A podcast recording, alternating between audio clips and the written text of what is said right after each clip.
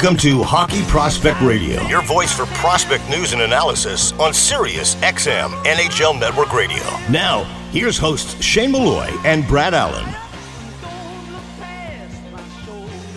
Welcome to season 19, episode 15 of our 2024 World Junior Championship Prospect Review, powered by Hudl Analysis, offering the largest data and video library of players, teams, and leagues worldwide, and Junior Prospect Hockey League, Western Canada's newest developmental stream for student athletes looking to take their game and studies to the next level at Junior Prospect Hockey League.com. We are dedicating this show to Mike Malloy, Pat Malloy's father, who has recently passed away. So, for Pat, and the Malloy family. Uh, this is for you, a great contributor to our show.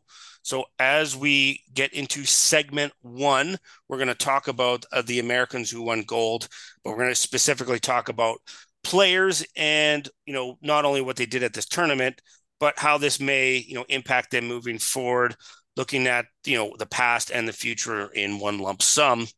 Right off the hop, Brad, we should talk about Gavin Brindley because not only him, but that line really was, I thought, the straw that stirred the drink for the Americans because what they brought, and specifically what Gavin Brindley brought, was pace, energy, tenacity, passion, and they set the bar for the rest of the lines of what they needed to bring every shift. Now, each line was a little bit different and had different skill sets, but it's so contagious when he's on the ice because he's just a whirling dervish of of energy and he's just so tenacious whether he has the puck or not and fearless when he has the puck considering i mean he's not the tallest guy but he's built like a fire hydrant and i thought overall throughout this tournament had 10 points in seven games and six goals i thought he was one of the catalysts for team usa in terms of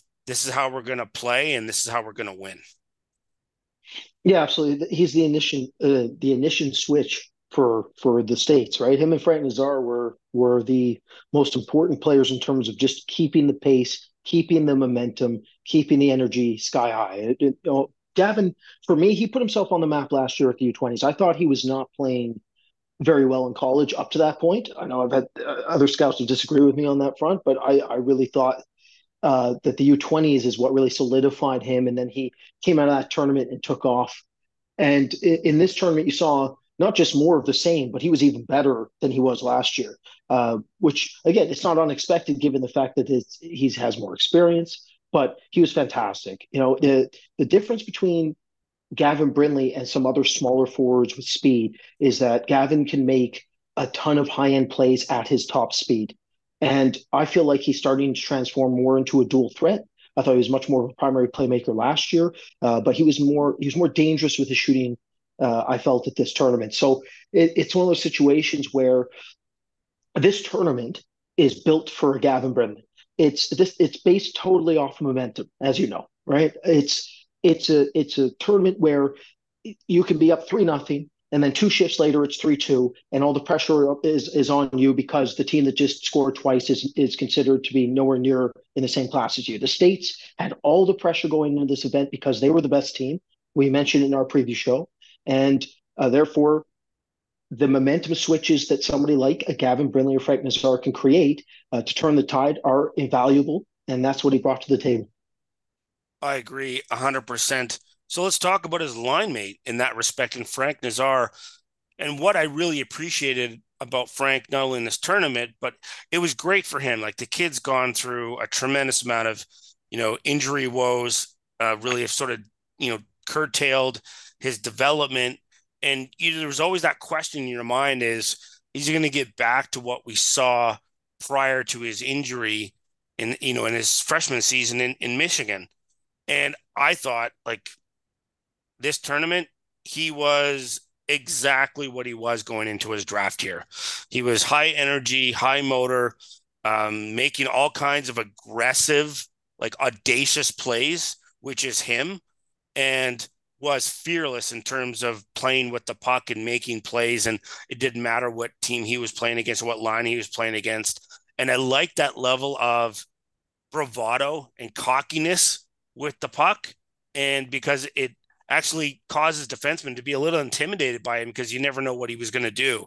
And I thought that brought a different element to USA. And I thought the line kind of fit because when you have Isaac Howard on that line and Nazar and, and Brindley, they, they're all audacious type players where they're unafraid to make all kinds of plays. And I thought from that standpoint, I thought that really stood out for, for Frank. And I, am really happy for him that he's healthy again because I don't like to see the prospects get hurt and just derails their career.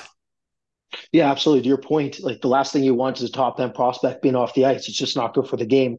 Uh, certainly not good for Frank or Chicago. So the, the big thing with Nazar, uh, I haven't had an opportunity to watch him too much until this event. And uh, one thing I'll say is that in his draft year, uh, before he got I- I injured, is that he um, he put himself in bad spots.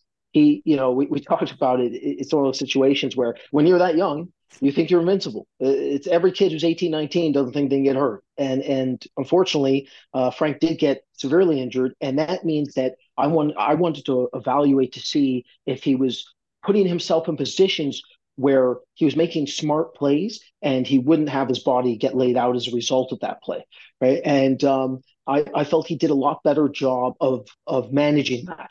Uh, and that's what he has to do to stay on the ice. So that was a huge part of it for me because honestly, the one of the reasons I had him, I had him a little lower than Chicago, uh, but the main reason had nothing to do with his on ice play. It just had to do with the injury risk because it was just chaos, right? it was it was just one of those players that was willing uh, to be overly aggressive in a way that was uh, counterproductive at times. I guess with the way to put it. But I'll say this about Frank: one one of the most interesting aspects of Frank Nazar. We talk about Gavin Brindley, fantastic north south. One thing that Frank Nazar has is uh, he's incredibly dangerous coming off the wall. He's very inventive, super creative player, excellent hands, and he knows how to leverage his size much in the same way Ga- Gavin Brindley does to his advantage. They're not very big, but sometimes smaller players can can use that to their advantage, and that's specifically when you're dealing with a, a double team situation where they have to slip out of coverage, and that's something uh, Frank Nazar has displayed time and time again. It's it's very impressive to watch.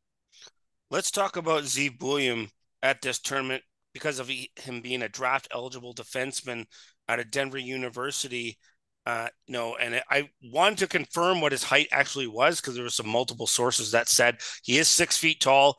Um, he said he might be able to squeeze up to six two if he's lucky. I think he has another growth spurt in him and having you know watch him play at Denver University in in this tournament. And one of the things that I found about interesting about him is he's fearless to jump into the play on in from the offensive blue line.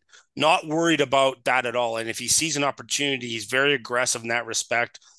Was fearless in terms of carrying the puck up the ice and you know carrying the play in that respect, uh, making sometimes some audacious outlet passes uh, trying to you know hit guys at full speed and and push push the play that way as well. So I I appreciate his willingness to see the play and break it down and make those type of plays. Will he have to dial that in a little bit? Yes. Um, did he have some moments defensively where he just tried to do too much in that situation, kind of got caught a few times? Yes, but you certainly saw the hockey sense and the skills necessary to be a quality NHL defenseman, you know, in the, and go you know quite high in this draft. Um, but once again, you have to kind of take that with a grain of salt of him being an 18 year old defenseman um, in those situations and just trying to figure out what he can and can't get away with at this tournament. But overall, like you have to be um, pretty impressed with his overall play, considering how young he was and you know the position that he was in.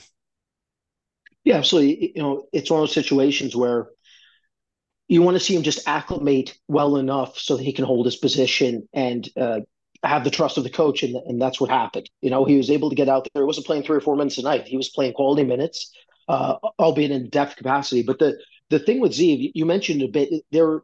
He's he's an interesting hybrid defenseman in the sense that he can be a rover, but then he can also be a two way defenseman. Yeah. So let's. I know a lot of people in the media right now are talking about Jamie Drysdale. Uh, I think there is some Drysdale in Zeev Buium. Um, but for contrast's sake, I would argue that um, Drysdale's the better skater of the two, uh, but Buium's the more tenacious player. Uh, he's the more physical physical player of the two, uh, and more defensively responsible at the same age within their draft seasons. So the the big thing with Zeev is that his processing ability is world class. That's what separates this player. He's, he's an incredible at processing the play. And when he's processing the play at the college level, sometimes he's two, three steps ahead. And that will translate much in the way Zach Benson has been able to translate his game. I know Zach's a forward, but uh, the, the, way their processors operate are similar. So the, the, re- the reason I brought that up is Zach Benson has been able to translate his game rapidly. I think Zeev Buium is going to be able to actually do the same thing, uh, which is pretty rare. But it's you know at this event, I felt like he was he was pretty solid. Um, obviously, there was some inconsistencies, which every 18 year old defenseman is going to have at this tournament. Uh, but he, I thought he acclimated pretty well, and and uh, he had some good performances. Yeah, considering the circumstance he was in, he's an 18 year old. Um, I'm always impressed if they can hold their own and actually do some things on the ice. Uh, we're going to take a short break on Hockey Prospect Radio. Stay tuned right after this. Every play, every stat, every breakdown. On their own, they're essential, but altogether, they're undeniable. Introducing Hudl Instat a new advanced data platform that integrates with Sportscode and every Hudl product you rely on to create an all in one data powerhouse. Hudl Instat's advanced tagging and next level stat reports help you develop your team, and its global film library helps you find the missing piece to get the most out of every second of film. Visit hudl.com backslash HPR to learn more. The Junior Prospect Hockey League is Western Canada's newest elite developmental stream for student athletes looking to take their game and studies to the next level. The JPHL features professional coaches and skill development coaches, along with comprehensive practice, game, and academic schedule, allowing athletes to be successful in a more cost effective model compared to similar hockey and school programs. To learn more and see why the JPHL is the ideal choice for your student athlete and family, visit juniorprospectshockeyleague.com. Fractal Hockey Consulting. Everything we do, we believe in challenging the status quo in hockey. We believe in thinking differently. We provide interdisciplinary solutions that are personally designed, simple to use, and user friendly. Through an integrated series of best business practices, and we design solutions for both hockey operations and hockey business operations. Contact us at fractalhockey.com.